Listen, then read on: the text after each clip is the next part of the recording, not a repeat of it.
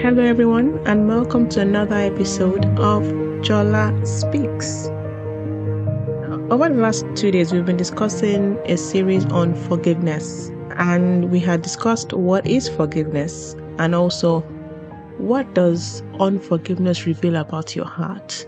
Today, we're going to be discussing what does unforgiveness do to you? What does unforgiveness do to us? To yourself and to your relationships.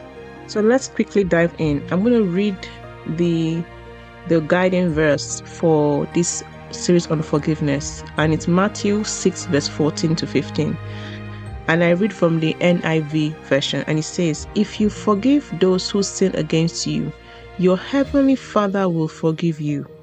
But if you refine you if you refuse to forgive others, your heavenly Father will not forgive your sins." And I also want to read another verse, um, particularly for this particular discussion today, and it's Hebrews 12, verse 15. And I'll read from the easy read version. I read, Be careful that no one loses their faith and become like a bitter weed growing among you. Someone like that will ruin the whole group. Someone like that would ruin the whole group. So let's draw a quick um, process flow on on forgiveness. So um, I will call the party that that is being offended. Um, Tokwe. No reason, just calling, just saying it that came from my head, and then perhaps the offender, offender, so it's clear.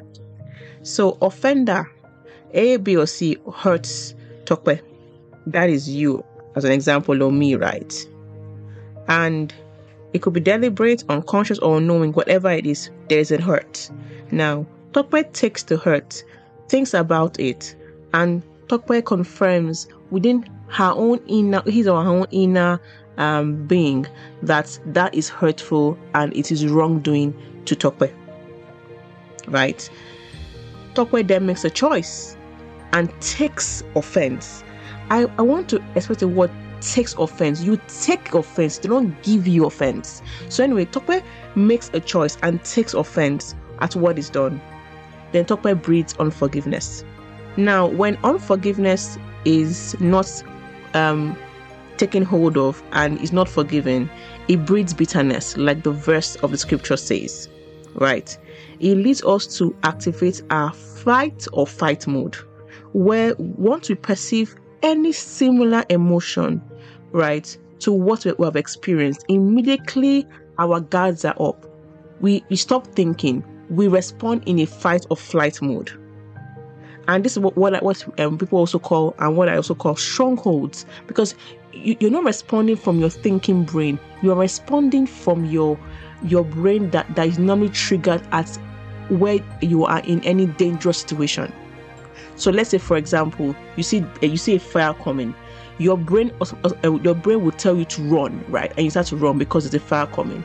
But because your brain has taken the offense, the hurt as a danger point for you, you now react as if you are experiencing actual immediate danger. That is what, what happens when you're going to breed unforgiveness. And then, obviously, from that, unforgiveness begins to breed anger, fear, illness, sickness, anxiety, depression, working in constant fear because you, you do not have peace of mind.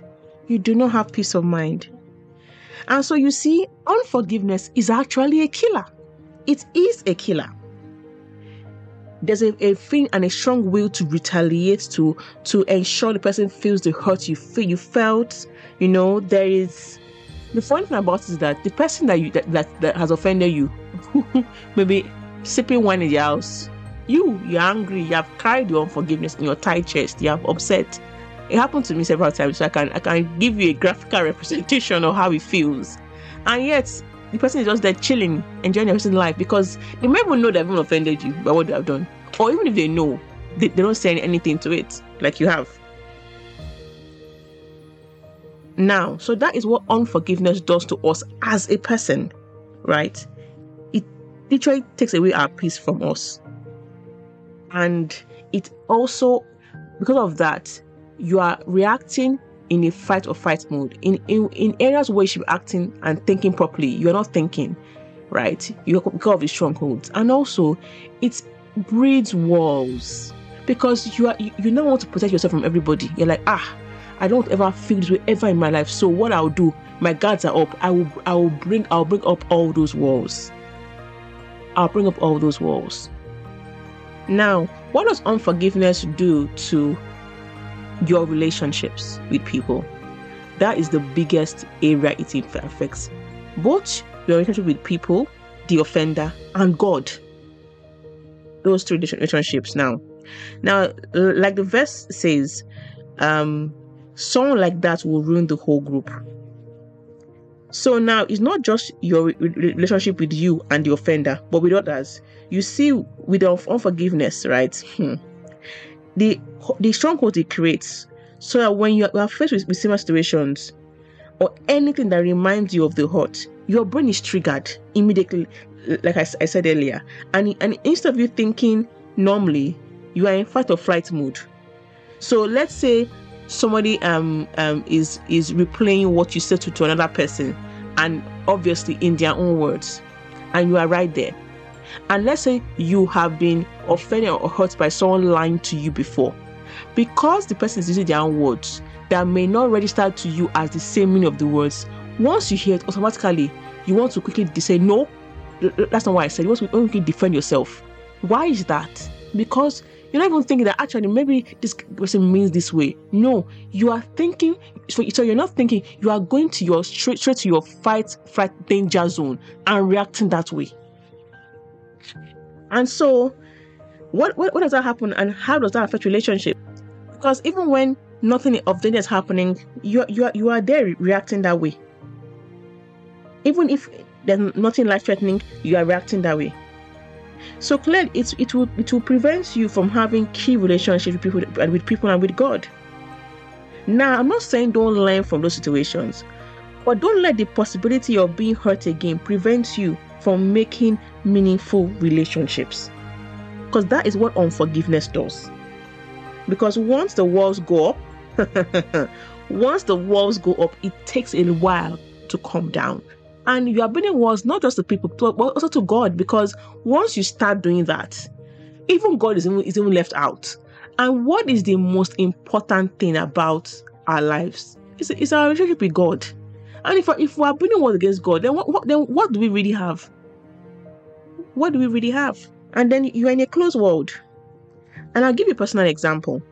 So I had a, a conversation before with somebody, right, a long time ago. So words mean a lot to me.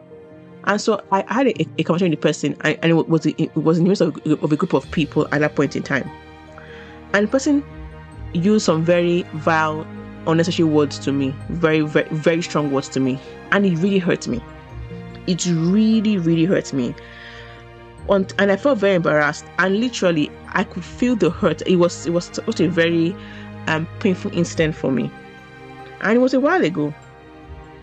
And so I realized anytime I am in a room with the person, whether it's, it's one-on-one or um, with people around, I already have my guards up. I already I'm already in fight or flight mode. I'm not even thinking because I'm not sure what the person would say.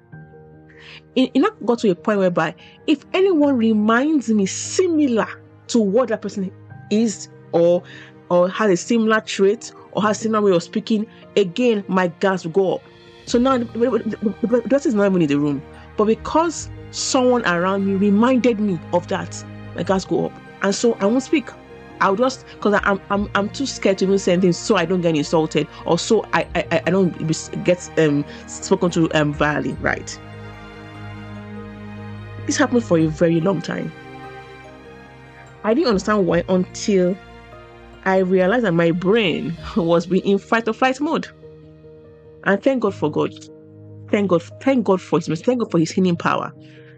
Because even because now I'm able to now speak confidently whenever person's around. I am. I, I. I have. I have gone through that process and and I've gone through healing. I've gone through the process, and I'm thankful that I am here today to be say I am able to stand wherever is around me and speak confidently. But it took time, and I will say that I didn't realize, but I let I let that unforgiveness breed for a while. Thank God that even that, that, that, that now I can speak confidently and person and not be moved. I'll, I'll also explain um, as I go what I did to help me, you know, in, the, in in changing my mindset from that fight flight mode back to having my thinking hat on. Took a lot of work, but but thankfully I'm here and where I am today. So that's it for me today. I pray for anyone right now that is struggling with unforgiveness. The Holy Spirit begins to breathe healing on you. That you will let go of whatever pain that you are experiencing as you go through this series. That it's going to be a healing time for me, for me, for you to heal from whatever hurt or pain, however mighty, however difficult it is, that the Holy Spirit brings healing for you. As it led you to this podcast, He's bringing healing. It's it's it's a time whereby He's bringing healing from you. It's it's a, a continuous process of how He's leading you to where to get help for your healing.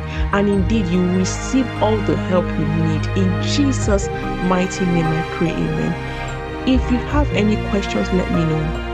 Let me know. Thank you for listening. God bless you, and I love you. Bye.